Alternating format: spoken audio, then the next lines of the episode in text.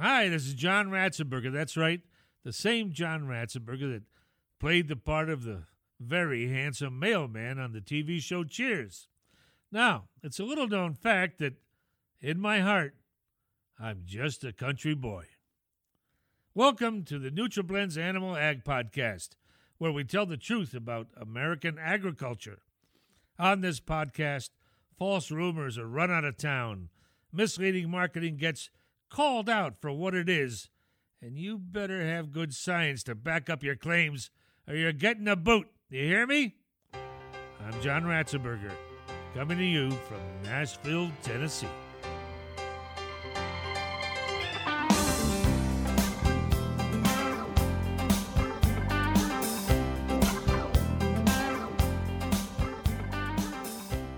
Beta-glucans have been used in humans and livestock to enhance host protective immunity, minimizing the impact of disease challenges early on in an animal's life can improve its ability to gain weight faster, increase feed efficiency, and reduce its likelihood to spread disease.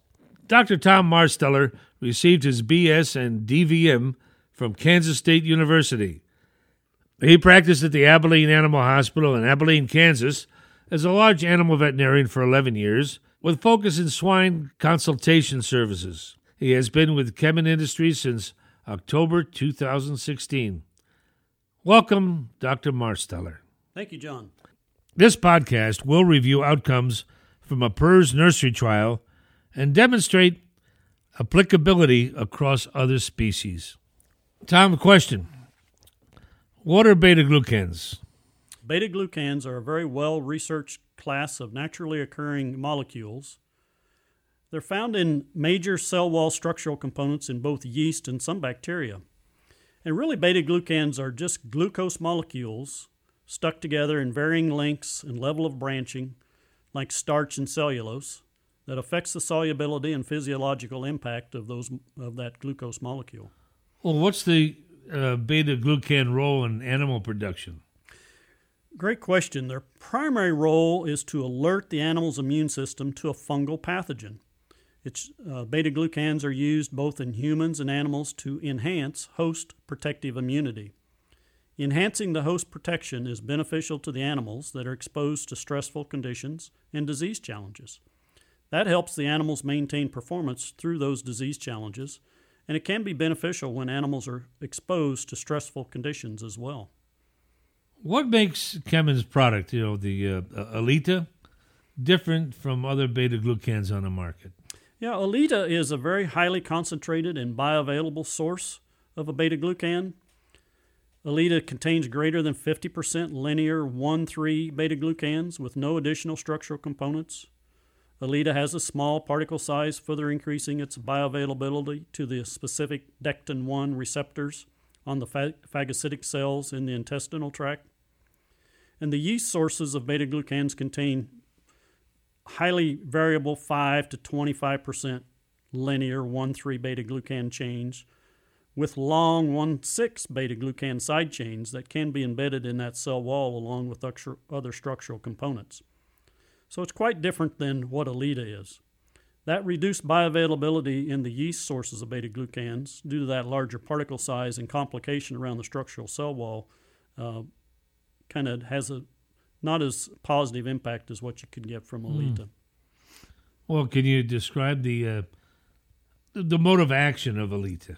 Yeah, the mode of action of Alita is to prime the innate immune response without fully activating it, as to not lose nutrients to immunity instead of growth. By doing this, the animal will be able to more quickly overcome challenges it may face. 1,3 beta-glucans are absorbed through the Peyer's patches in the intestinal tract, which are part of the gut-associated lymphoid tissue. The immune cells recognize the 1,3 beta-glucans through cell receptors on macrophages and natural killer cells. They then engulf the 1,3 beta-glucan and transport them throughout the body and release fragments of 1,3 beta-glucans. That recognition of and ingestion of beta-glucans trigger the release of cytokines and chemokines. Chemokines and cytokines activate other immune cells like T cells and other macrophages and promote their recruitment to the infected site. The activated immune cells target and destroy foreign cells and disease-causing organisms. What did you do when you were younger to get into this vocation? Were you always interested in how things worked? Yeah, so the most important thing I saw, John, when I was a little kid is we had this dairy cow that had milk fever. And so a dairy cow with milk fever is down and she cannot stand up anymore. So it's usually right after calving, right after they've given birth.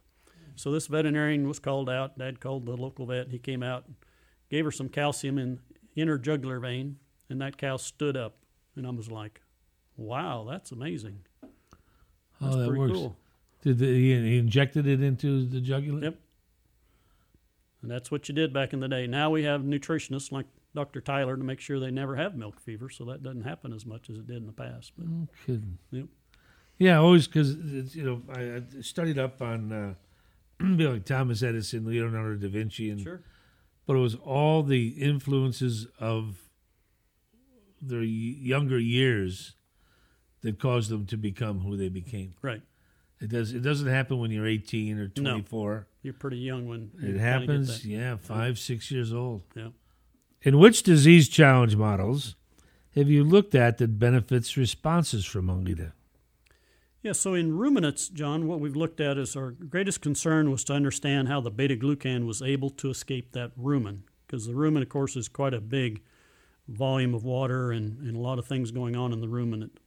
And we found that over 88% of the beta-glucan was able to escape.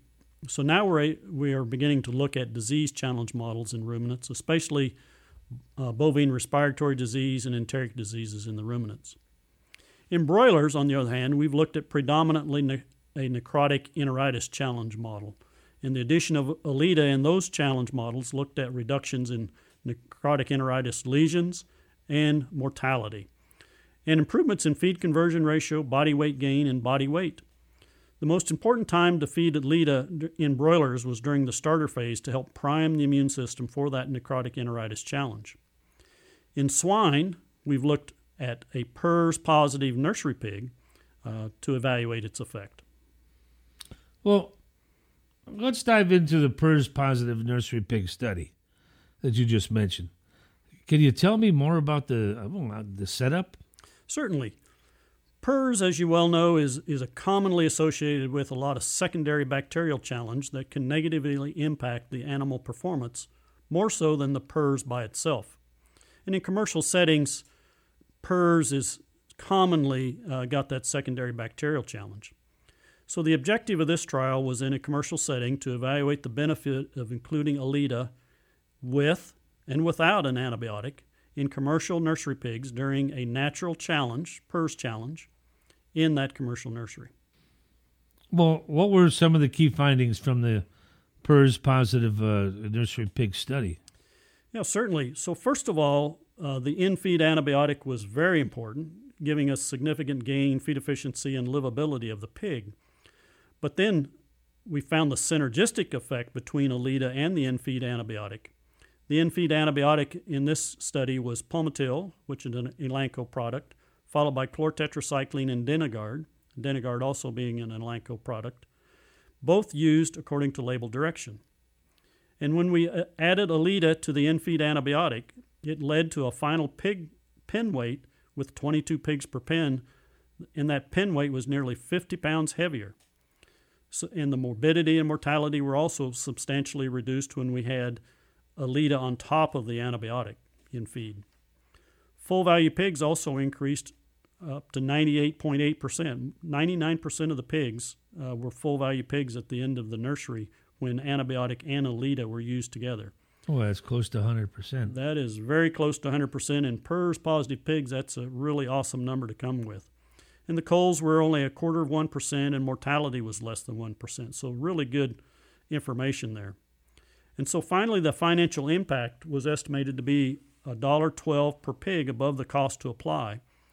The final pig pen weight, the feed efficiency, and the full value pig metrics drove that value proposition, giving us a return on investment of over 10-1.